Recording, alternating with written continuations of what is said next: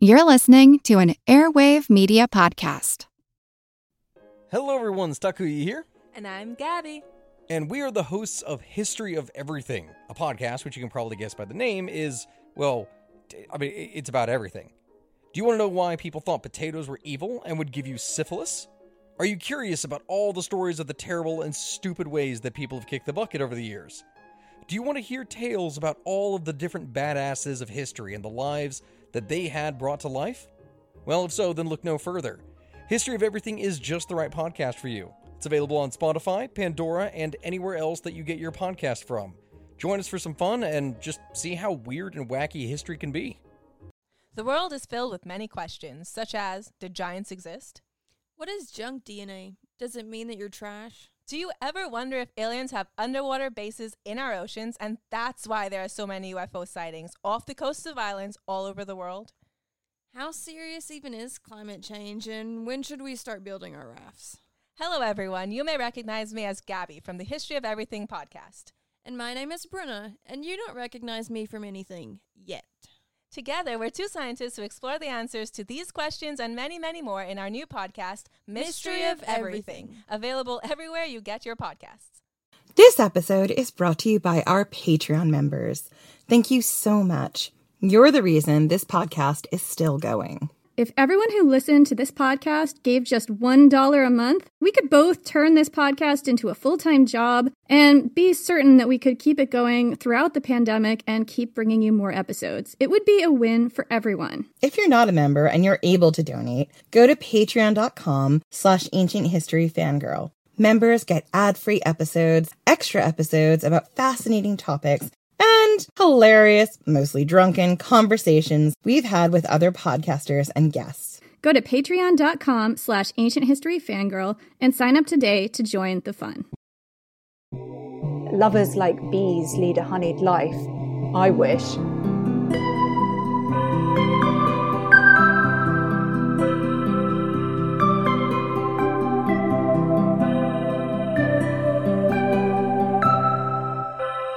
I'm Jenny Williamson.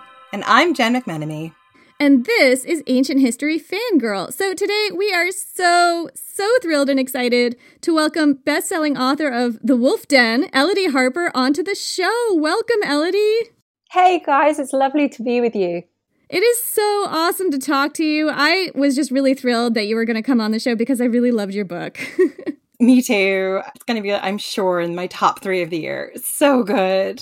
Oh, thank you. That's really kind.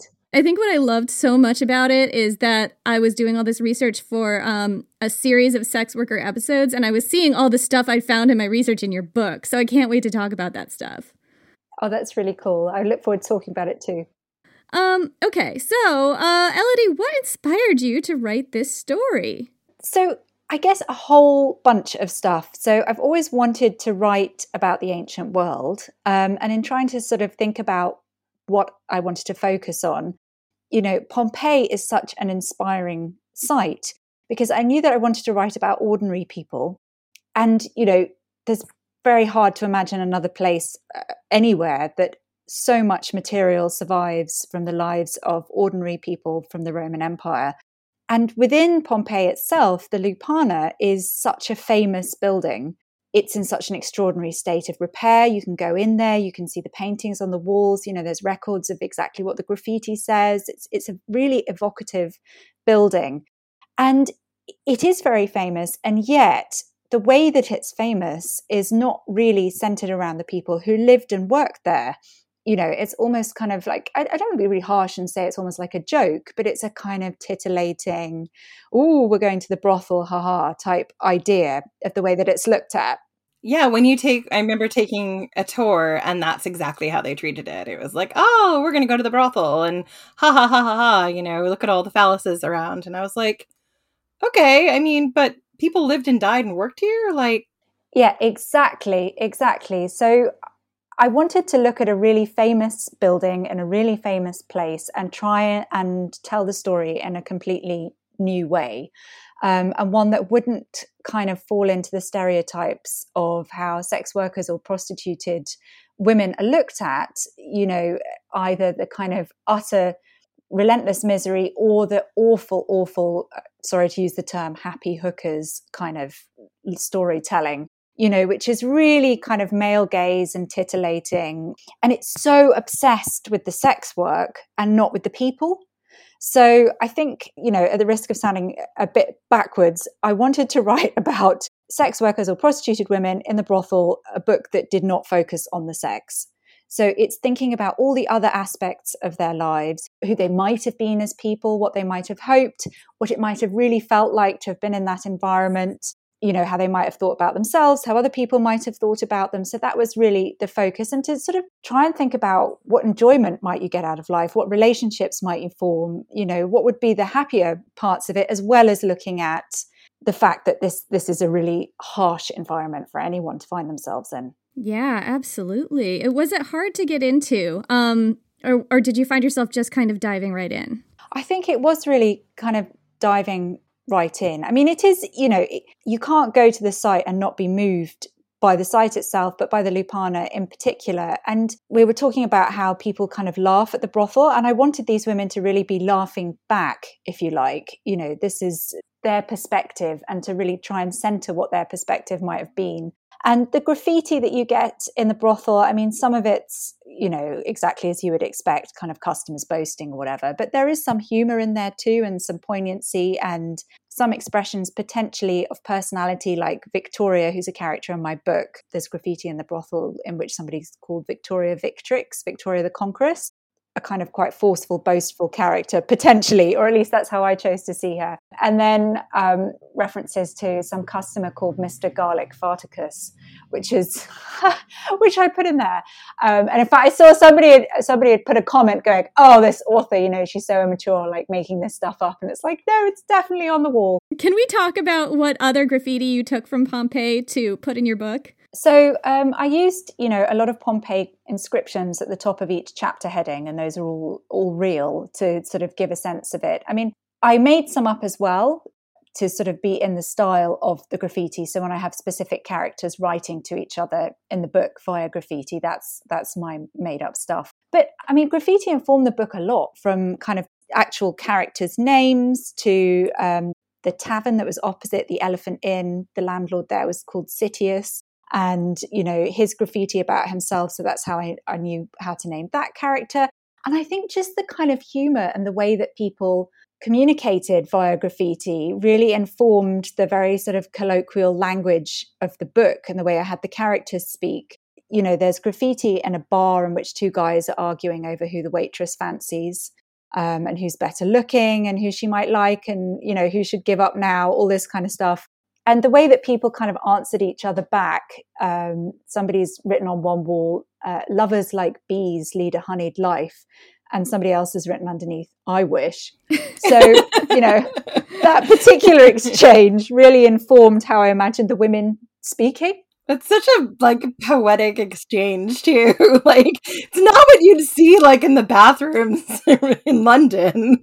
no, I mean, and this is the thing about the graffiti. I mean, some of it really is what you'd see on the bathrooms in in in London, you know, but some of it really isn't. You know, you've got some really poignant stuff of people kind of declaring their love. There was Amara, my main character, does fall in love with with a guy who's not a customer, who's also enslaved, and their kind of the vibe of their relationship was kind of based off this graffiti that's outside the theatre, which is written by a slave girl, Methe, about her love Chrestus, and it's just written in a very innocent, touching way. So yeah, I tried to sort of take different aspects of this graffiti to have a think about how people might have sounded, how they, what they might have been preoccupied with. What was that graffiti? Oh, Methe, uh, it's something like uh, I can't remember the whole thing, but it's it's basically Methe, the slave girl of um, Caminia, you know, praying to Venus that she'll smile on her love with Chrestus and that they'll always be in harmony together. It's just very touching. Oh, that's really sweet. You just don't see that in London. I didn't see it in Brooklyn either. I mean, just now that I think about it. Yeah, probably not. And somebody asked me actually, was it was the graffiti like social media uh, of its time?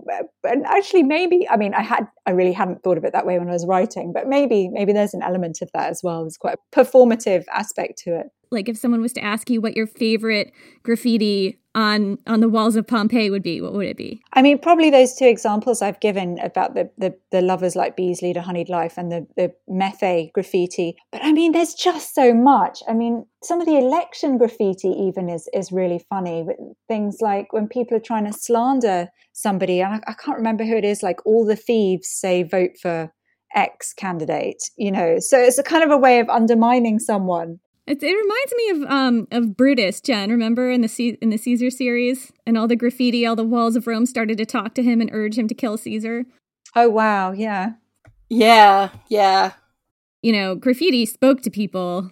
Although it doesn't tell you a whole story, it's very human. You know, it's these snapshots in time. You know, some of it's very considered, like there are some love poems that are quite professional. Other parts, you know, they're quite sort of poetic just in the expressions that they're they're having of he who does not know how to defend himself doesn't know how to live you know it's it's just kind of it could mean many different things. And then other stuff that's just really sad like you know i hate your pregnancy salvila. Gosh. God. You just think is that some awful boyfriend who's angry that this woman's pregnant or it's like needlessly harsh Yeah. Yeah, and I mean a lot, a lot of graffiti connected to uh, sex work and prostitution as well. And you know, Mary Beard suggests that we can't take all of this at face value. That it, some of it's actually insults, like saying you can have such and such for ten pence or whatever. You know, the kind of stuff you might get at a bus stop, somebody slagging off someone they don't like, saying she's cheap or whatever. So it, it might not all be about sex work, basically.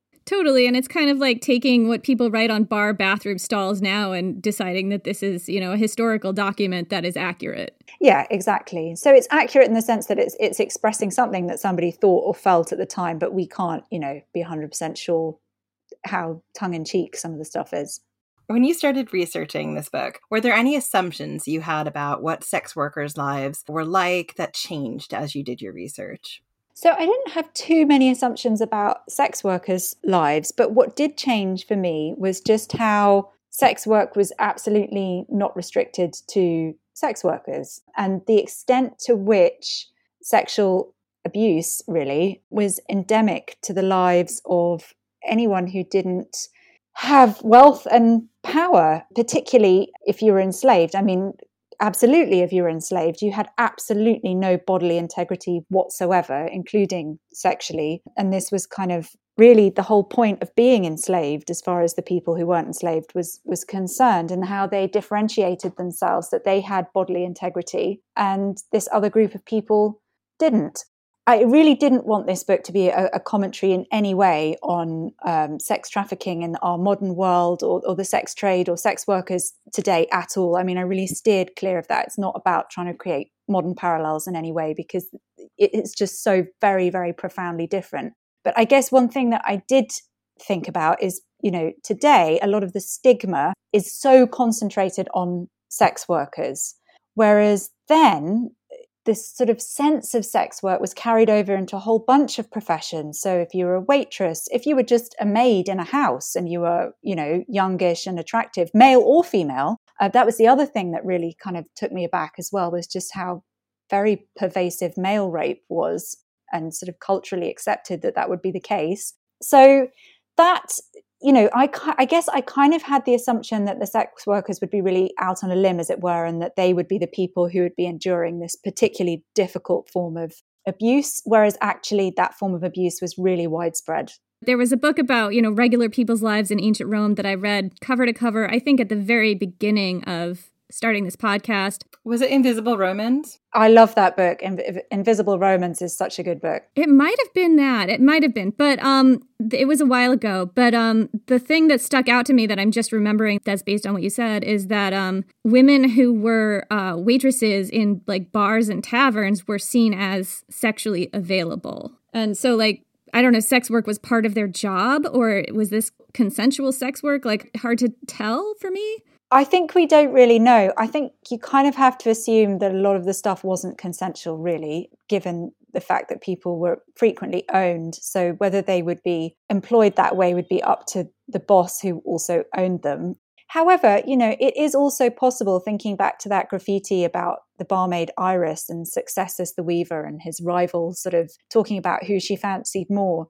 It's also because sexual attitudes, you know, further down the social scale may have been quite profoundly different to the elite sexual attitudes of, you know, like women had to be virgins until they married, etc. It may be that, you know, some of these relationships were consensual and they had less sort of rigid sense of how people were were supposed to behave. I mean, it was something that Invisible Romans kind of touches on is the idea that people who were enslaved had very loving relationships and which they regarded as marriages, but they didn't have any control over what might happen to their partner. So, you know, your partner might be being interfered with by the boss and you have no no control over this whatsoever, but you still love your partner, your partner loves you, and it's a kind of way of negotiating around that. So I think one of the challenges of looking at this particular era is some of the elite writing about sexual purity, particularly where women are concerned. It isn't necessarily how people would have seen themselves because they could simply couldn't have lived that way. I think a lot of that idea of sexual purity too comes from our much more modern lens. You know, like as we say all the time, your Christian monk is showing. Like there's a lot of stuff that it's like so much of our history has been filtered down through that lens where sexual purity and that kind of thing was super important. Whereas, in particularly in the lower classes um, in ancient Roman Greece, like I don't think that was as big a thing because it wasn't something that necessarily you had any control over.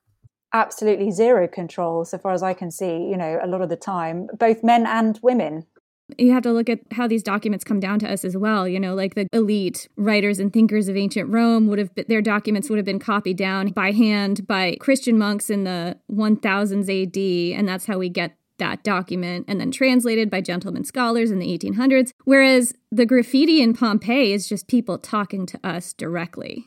Yes, exactly. And from all different social backgrounds. You'd have to have a certain degree of, of education to be literate, but again, that's quite an open question about what sections of society were literate. You know, we've got graffiti from a slave girl, an enslaved young woman in Pompeii. So she could presumably write perfectly fine. The town of Pompeii as a whole, I remember having a, a conversation with a friend of mine a few days ago who is in you know sort of casually interested in history and we were talking about Pompeii and that person said oh yeah well everyone knows that Pompeii was just sort of this resort town for wealthy people. How accurate is that? And what do we know about Pompeii's like red light district and, you know, all that stuff?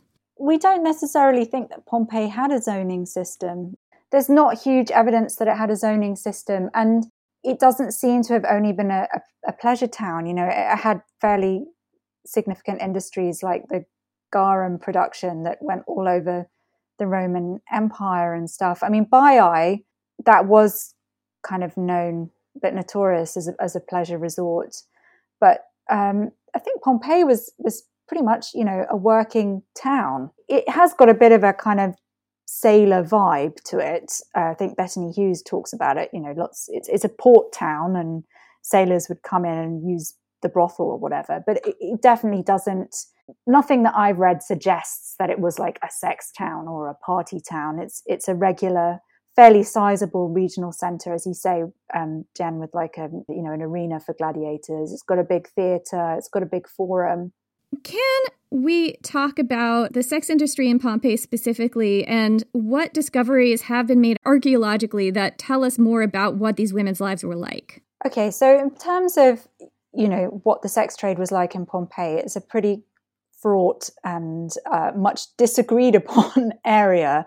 So I think the honest answer would be we don't know masses about it for absolute certain, but there are certain things that we know. We do know for almost certain that all these phalluses around town were nothing to do with brothels whatsoever. So I guess, you know, people who think these are pointing the ways to brothels, nope. Secondly, you know, there used to be this idea that there were absolutely masses of brothels in Pompeii because of there's a lot of sexually explicit painting on the walls, whereas now it's more popular to assume that actually the Romans just liked sexy paintings, you know, and it doesn't designate a brothel at all. The one thing that we do know with absolute certainty is that there is one surviving brothel, which is where I set the book, which is the, the Lupanar, which is this building with the five different cells with a lot of sexual graffiti on price and positions and all the rest of it.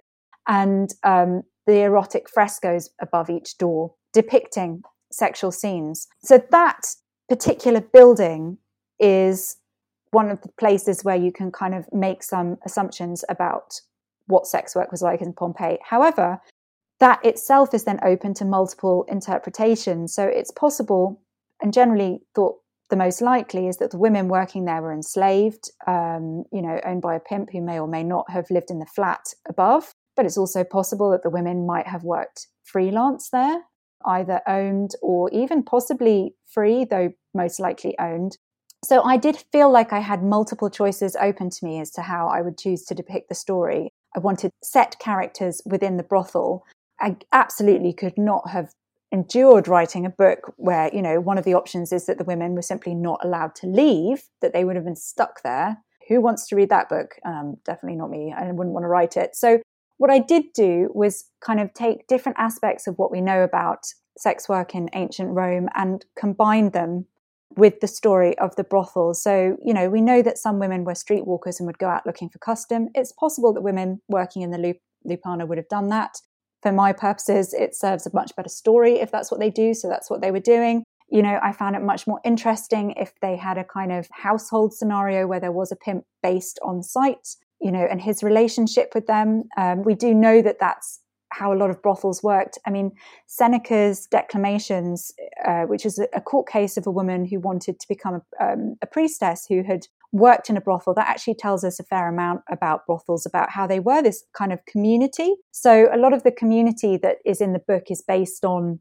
on that court case. For me, you know, the fact that the pimp has this kind of he's very involved in their lives. They are kind of like a, a community of people. So that's moved off from Pompeii. But I guess what I'm trying to say is that, you know, I had to take things from lots of different places in terms of sources, court cases, literature, archaeological evidence, all kinds of stuff.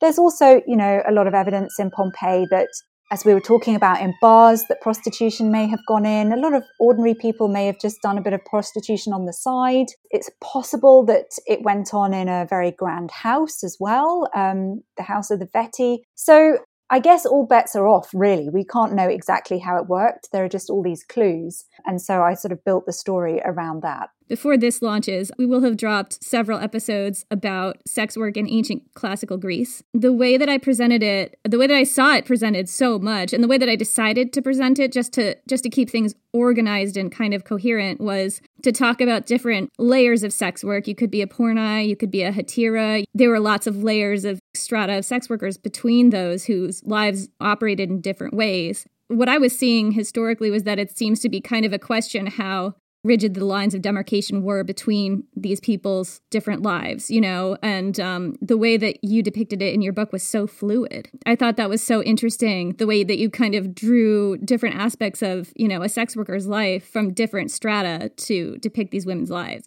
Yes, that's definitely something that I aim to do. I mean, I think that, uh, I mean, I know less about the sex trade in ancient Greece, except that the, one of the only things I know is that it was a lot more stratified, partly because the position of women was so different. So hetera in Greece were a bigger deal in many ways than in ancient Rome, where because wives could obviously play a much fuller part in political and social life, you know, men and women could eat together. So the sort of need for a hetera was less in Rome, even though there were still very powerful courtesans who played a kind of equivalent role higher up the scale. So I certainly did make a conscious choice to look at different aspects of sex work that probably would would have been less likely to have been combined in the life of a single woman as they are in Amara in my book.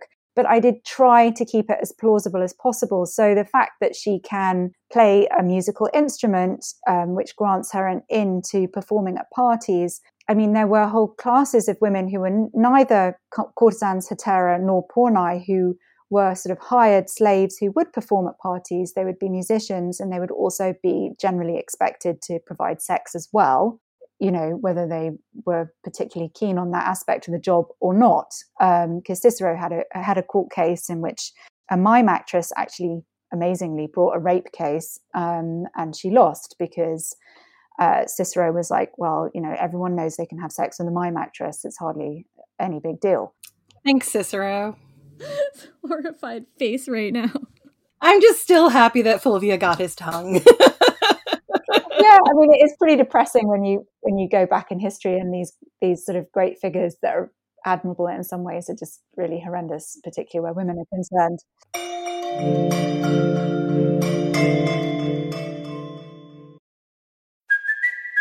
It's Cuoco for Priceline. Ready to go to your happy place for a happy price? Well, why didn't you say so? Just download the Priceline app right now and save up to 60% on hotels. So, whether it's Cousin Kevin's Kazoo concert in Kansas City, go Kevin, or Becky's Bachelorette Bash in Bermuda, you never have to miss a trip ever again. So, download the Priceline app today. Your savings are waiting.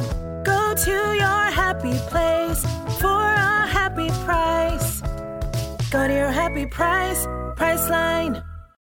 I'm Helena Bonham Carter, and for BBC Radio 4, this is History's Secret Heroes, a new series of rarely heard tales from World War II. They had no idea that she was Britain's top female codebreaker. We'll hear of daring risk takers. What she was offering to do was to ski in over the high Carpathian Mountains. Of course, it was dangerous, but uh, danger was his friend.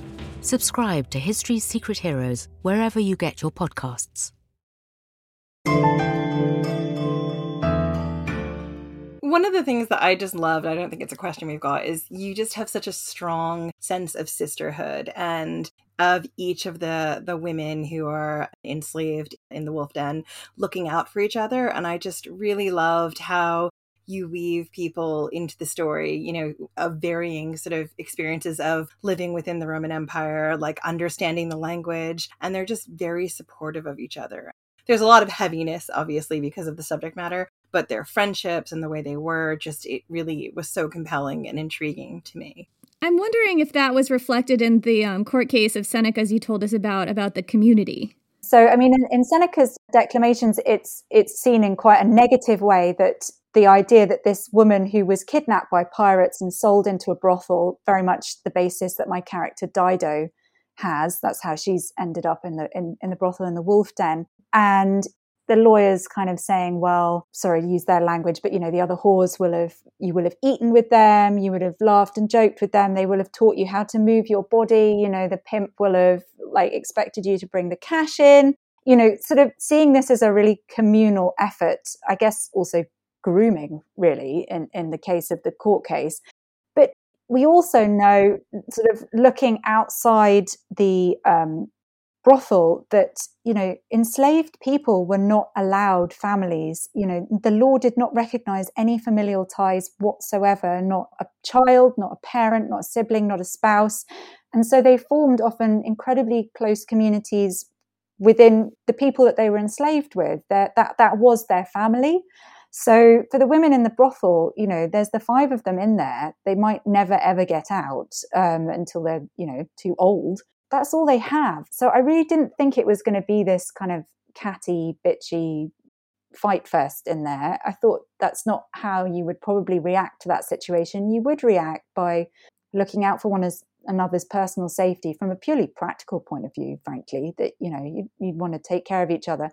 But also, if you're being looked at in a particular way and having to behave in a in a particular way, you need some kind of outlet. So I just imagined them laughing at the customers together, laughing at, at their boss, just wanting to enjoy their lives as much as possible. And you know, I know that like particularly from the focus that we've had in in this podcast, thinking about the, the sex work, I did want it to be a largely humorous book, not laughing at the women, but the way that they might laugh, you know, what they might find funny, how they would cope.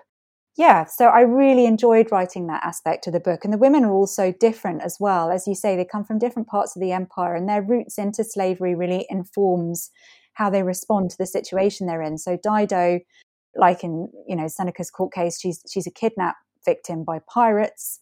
So it's it's a complete shock for her. Amara, as many people were in the ancient world, you know, her family become destitute. So she's sold into slavery as a means of survival and she's ended up in a, in a brothel. Um, and then the other, the other three women were born into slavery, which again was a route. Victoria in particular was, you know, an abandoned baby who's picked up as a slave that way.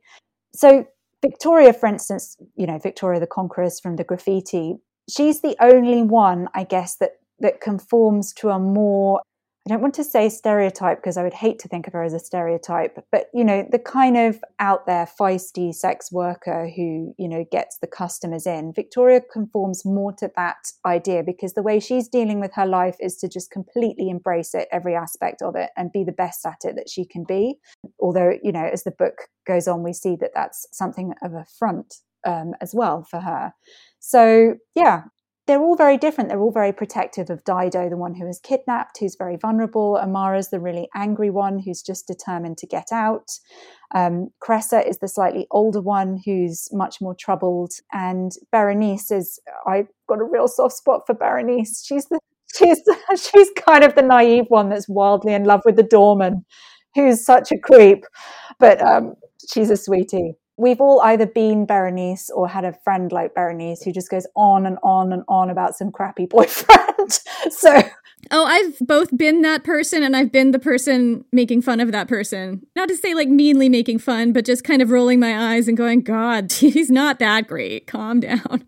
exactly. That's I think we've all been Beronice and we've all had a Beronice in, in, in our friendship group at some point. And and I, I kind of wanted their relationship, Beronice and and I'm not going to say which the guy is, but like he is a creep, but he's not unrelentingly awful. You know, he's not like a monster. He's just he's just not what she thinks he is. Maybe not worthy of this level of veneration, but he's not like a stereotype villain either.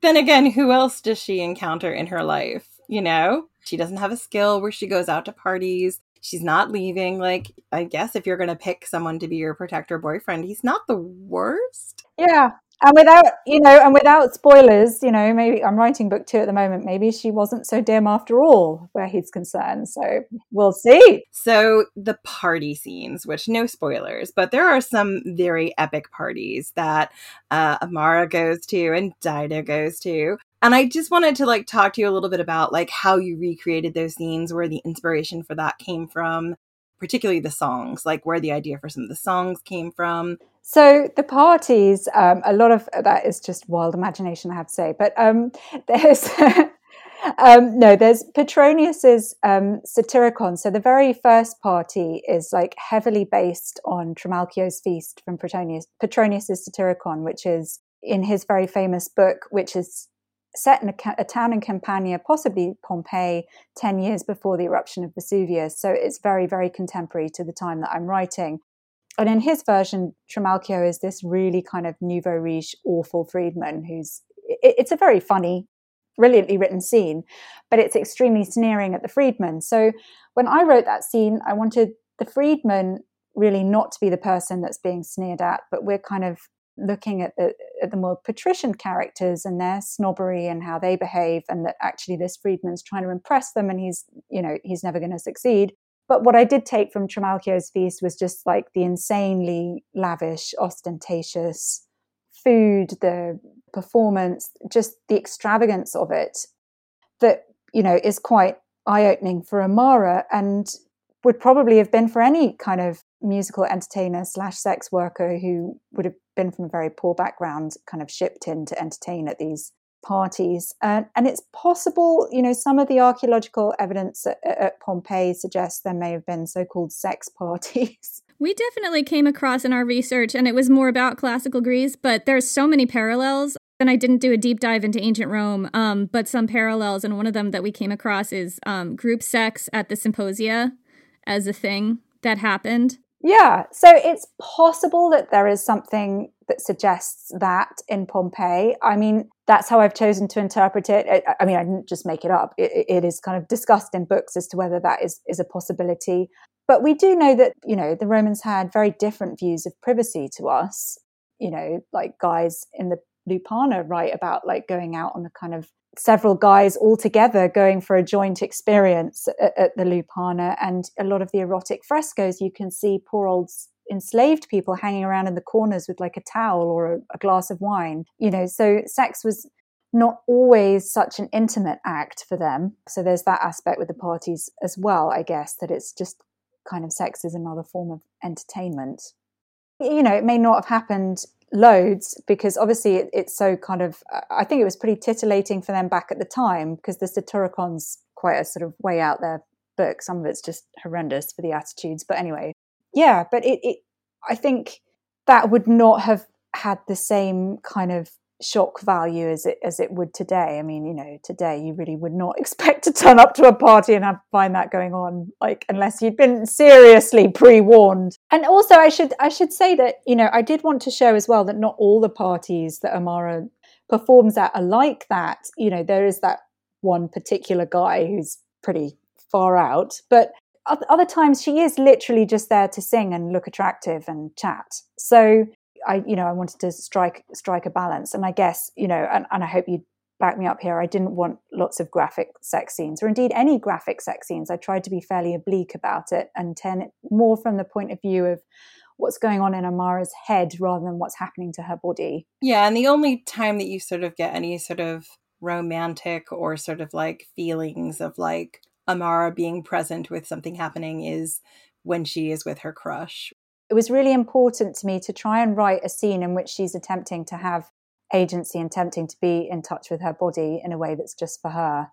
Um, and that that is completely different from all the other stuff that's going on. I mean, I think you know intimacy in any time and place is is quite fraught, particularly for people who've had very negative experiences. I think you know going back to your earlier question about assumptions, I think one of the things that made me most angry and most upset in the research was you just kind of think that, oh, well, it was different back then and, and people just didn't realize. But actually, the more I read of elite writers writing about, you know, enslaved people or sex workers or women of any description, I think, I don't know about you, but the times that I found almost more difficult is when you can actually see that the people who are writing this stuff they know it's wrong. They know they wouldn't like that to happen to them. So i guess i'd i'd kind of had this thing of oh well they just didn't think of enslaved people as people or they didn't really think of women as as, as women. And it's like well, actually no they knew that this would not be pleasant. They knew that this would be causing people distress but they did it anyway. I think i found that quite enraging. It's real difficult to read them as a 21st century woman sometimes. You're just like oh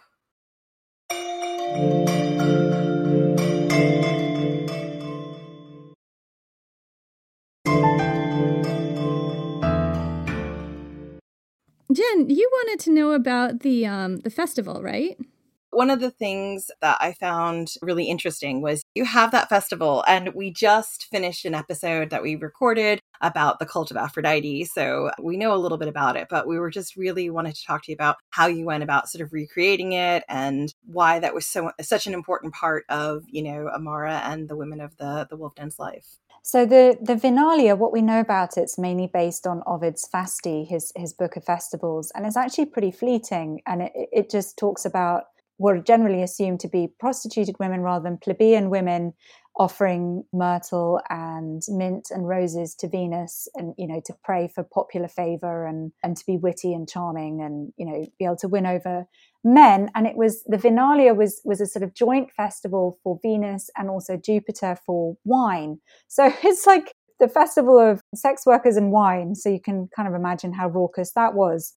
Before sort of going on to what it means to the characters in the book you know, Ovid doesn't give us a huge amount to go on with, with what he tells us. So in recreating it, I thought about other things that we know about festivals of that time that they could be very licentious, that there might be music playing in the street and processions and people out and about and drinking and just general street life merriment. But also in Pompeii, there's a graffiti of, I don't think it's Venus actually, but, you know, people carrying statues of gods on like a, a dais that they're, they're carrying through the streets, which is also obviously what still happens in Southern Europe for festivals of the Virgin Mary. So I kind of combined actual festivals that I've been to in Spain for the Virgin Mary and some of that atmosphere and the way that you know you kind of see this plaster figure that represents the goddess with what we know of the kind of wilder Roman aspect and the, the, music and the drinking and all the rest of it. So that's how I created it. And the reason why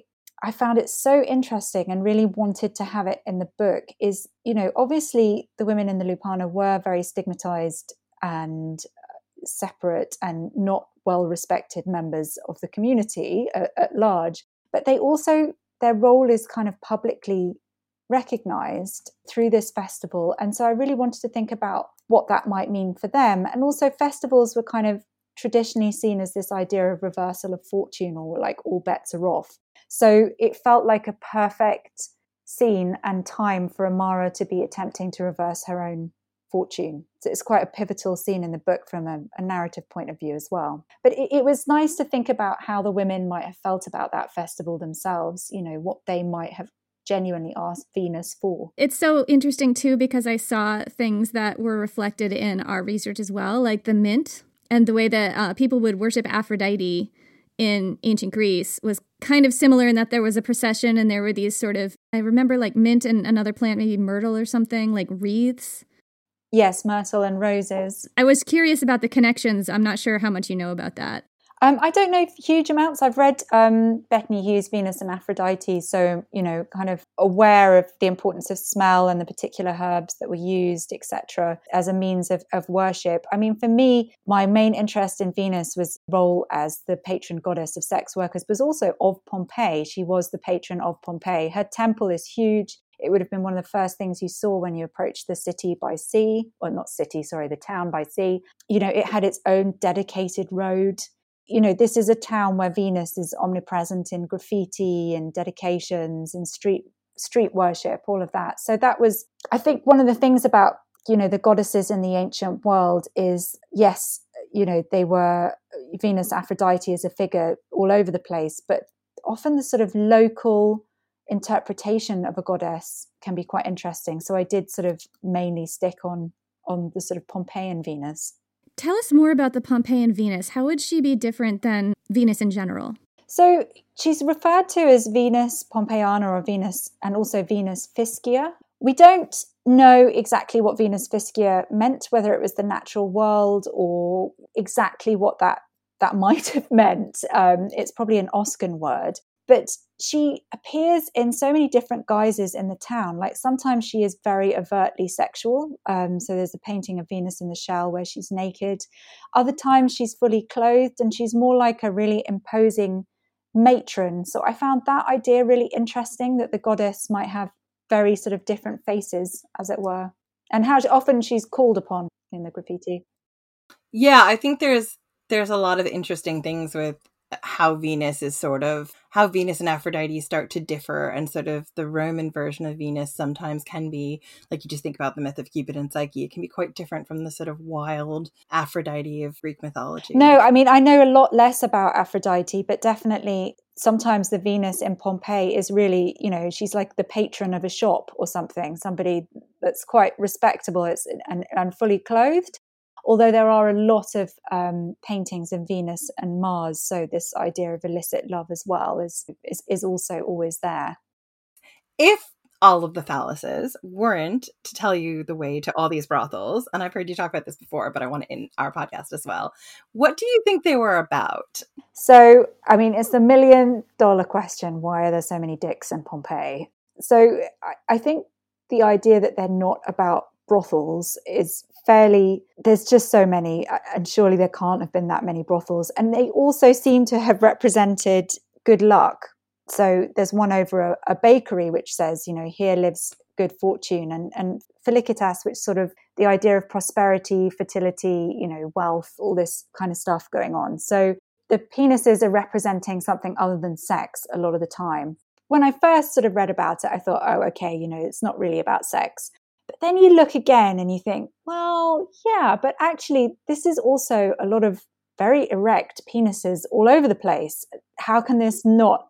Which you don't see in statuary. Not in the same way at all, unless it's like a, a sort of slightly gross comic Priapus or something. Yeah, or satyr or, or that awful one of the goat.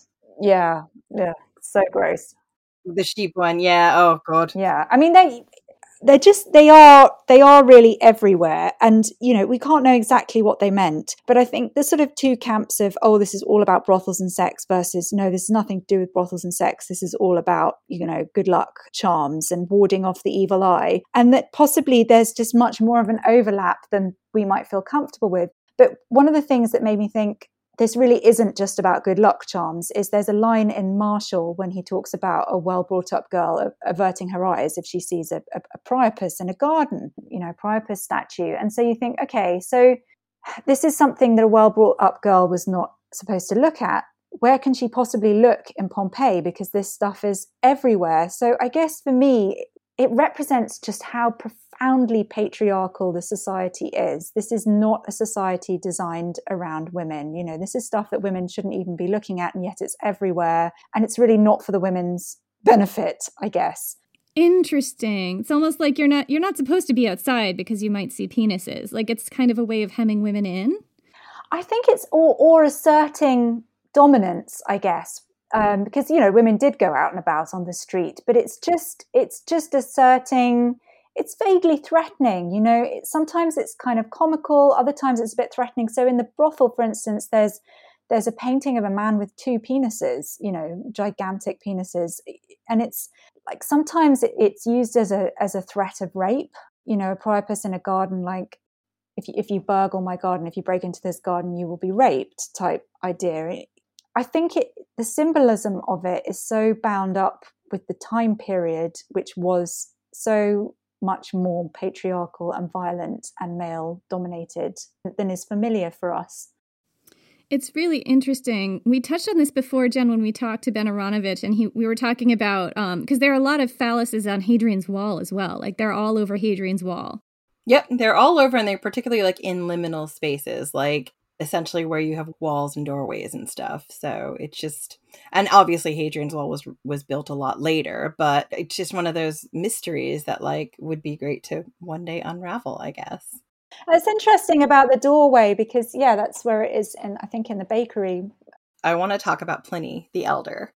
So I'm a Pompeii nerd. I'm the Pompeii nerd of the podcast, and we haven't been able to get to Pompeii yet. We're going to get there. We're going to. We've got a whole season planned on sort of natural disasters, but like I know a fair bit about the Plinys. So I just wanted to talk to you about what it was like creating him as a character, making him more than just the guy who wrote natural history, a lot of which is wrong, and eventually met his fate. I mean, a lot of it's right too. We wouldn't know things without him, but like there are some questionable things in there.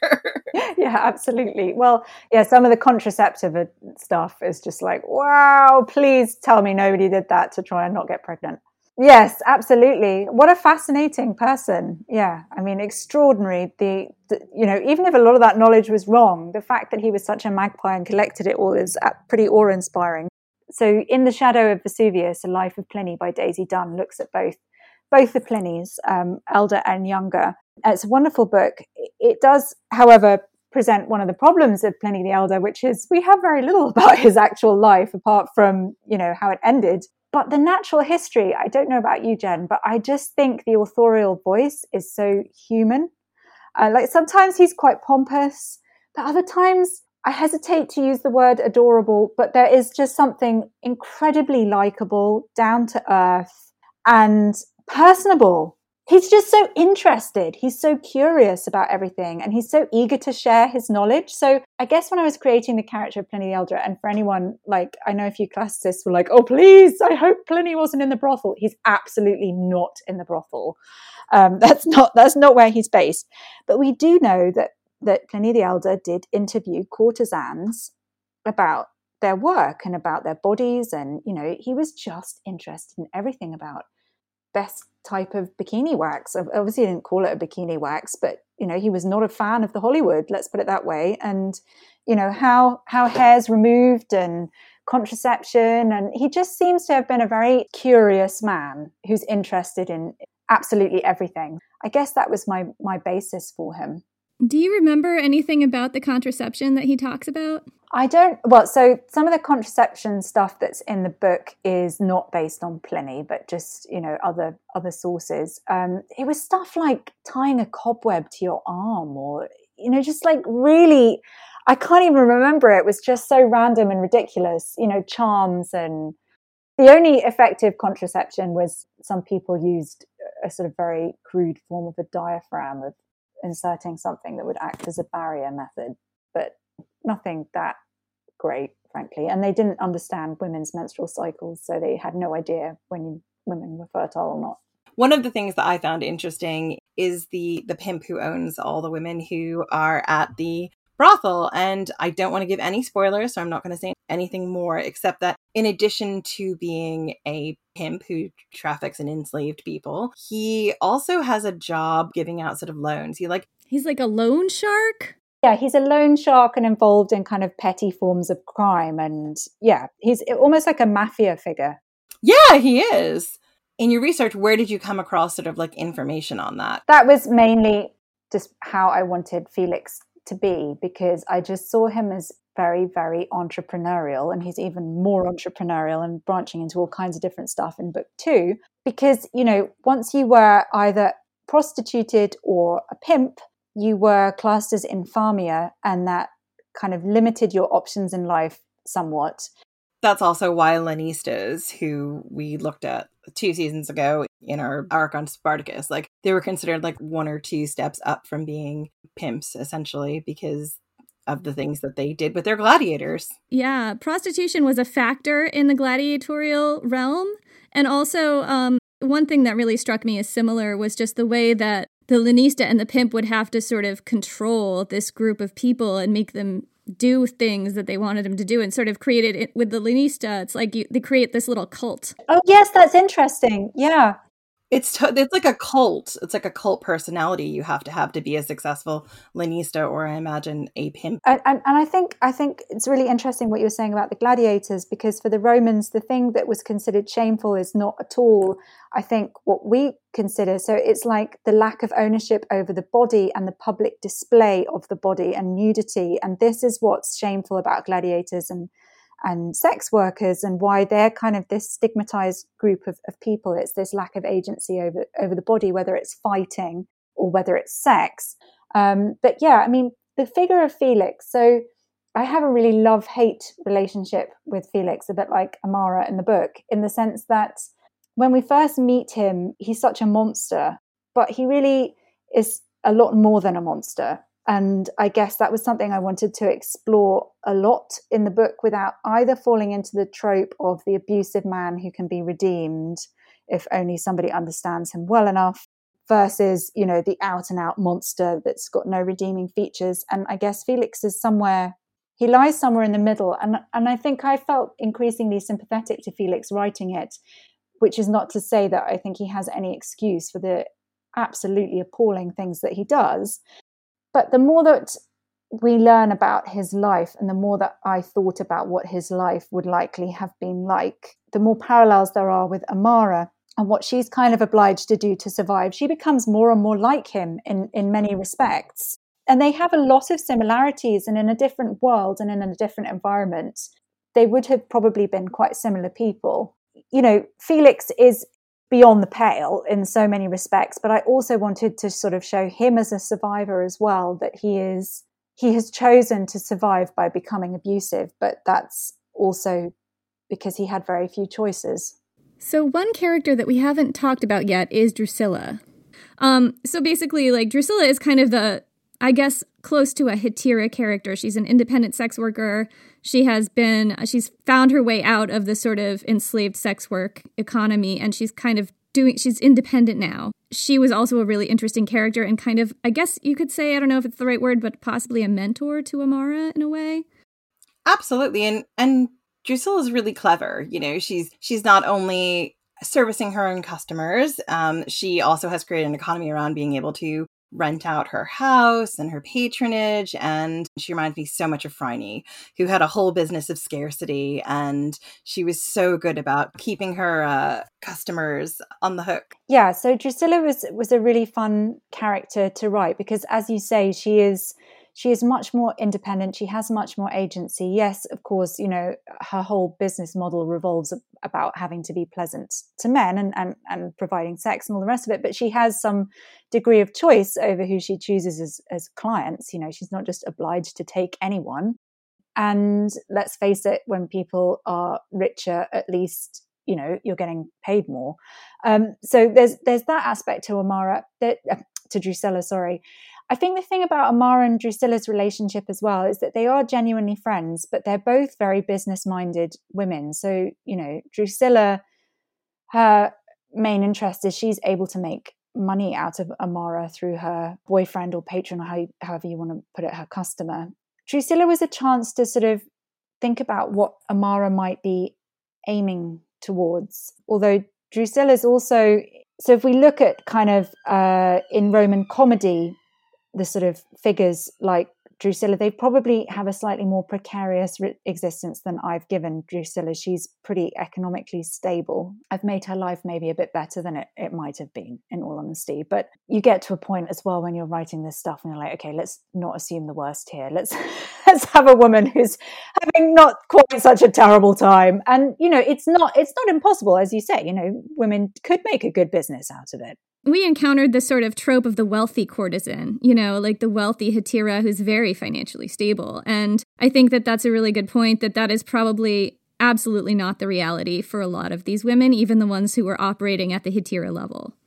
And I think I think I based, you know, Drusilla and certainly what Amara would more realistically aim at is more like the the courtesans in Ovid's book, you know, who are kind of living this slightly precarious existence of um, of its books. Sorry, he wrote one more than one. You know, trying to keep one customer happy while another one's jealous, and and also in, in some of the Roman plays, and there's Bacchis, the um, courtesan in um, really weird title. I think it's called the Self Tormentor um, in which she complains about the fact that you know everyone's always moaning that courtesans are greedy, but actually they have such a short window of time in which to make any money, and so they have to they have to you know they have to be super thrifty and just and Amara is absolutely obsessed with money in the book very like Felix, um, her boss. Um, and yeah, and that's partly because you know she has a very limited amount of time in which in which to make the money. Yeah, I mean, she's got until maybe 25 and then she's done. And you just think about it, you're like, oh, okay. So at this point in time, like, I would have no chance of making any money and life would be grim for me. Good to know, ancient Rome. we knew that already. I mean, look, this are you new here? Might have been a bit older. I mean, Ovid talks about very attractive women of 35 saying, you know, you could you could you can you can have more fun with a courtesan of 35 because she's learnt more and she'll really enjoy herself. All right, Ovid, I knew I liked you for so many reasons. the thing about Ovid is is that um I don't know, he's so awful and he's so great at the same time. It, it's just, he's just, sometimes the stuff that he says, you're just like, oh my word, that's horrendous. And then he's just very funny and uh, he sort of defines problematic in terms of attitudes. But such a fascinating writer and actually a huge influence in writing The Wolf Den was, was The Art of Love. You know, when Amara's a bit luckier later in terms of the clientele, that very manipulative, almost love. Some of what I was trying to think about in the Wolf Den actually. Um, not very classical, but thinking about, you know, our obsession with the pretty woman trope of being rescued by the wealthy man and just I think we've all been there, you know, we've all swooned over Mr. Darcy or whatever and Pemberley. Like who doesn't want a really rich, hot boyfriend, you know? But equally, it's so kind of ingrained as this story of the age, power, money imbalance, and trying to think about that at its most extreme in terms of Amara, who is actually enslaved. You know, if she met a wealthy guy who seemed nice, would that possibly resemble love in any shape or form, really? We talk about that actually a lot um, in our sex worker episode about this sort of Cinderella trope. There are Hetaera stories from ancient Greece that are kind of known as like this is one of the earliest Cinderella stories, you know, like the sort of rags to riches, caught the eye of the prince kind of thing. And you see it reflected in real stories of, of real women who were sex workers because of this imbalance and because of how, as with a gladiator who, you know, there's a 101 shot of getting his rudis and getting freed, a sex worker would have maybe a similar shot of catching the eye of a wealthy man and having her status really elevated. Absolutely. And, you know, and being pensioned off and being wealthy. And in some cases, not, you, you know, you couldn't, if you were a, a very low status brothel worker, you couldn't possibly marry a member of the elite. But people did have kind of companions and courtesans and concubines who lived these parallel lives and might have kids and be looked after. So, not impossible. Yeah, exactly. And it's just there's so many layers to this to this subject. It's so fascinating. So thank you so much for coming on the show. This has been really fun. Oh, it's been absolutely brilliant. Just had a blast talking to you both. Thank you so much for having me on. So, where can we find your book? So, The Wolf Den um, is out in paperback from 2nd of September in the UK. And the best place to find me, I'm on Twitter and Instagram, but the best place is probably via my website, which is elodieharper.com. Thank you so much, Elodie. It's been such a pleasure. I always love being able to nerd out and talk about Pompeii, and this has just been awesome. It's been so much fun. Thank you, Jen, and thank you, Jenny.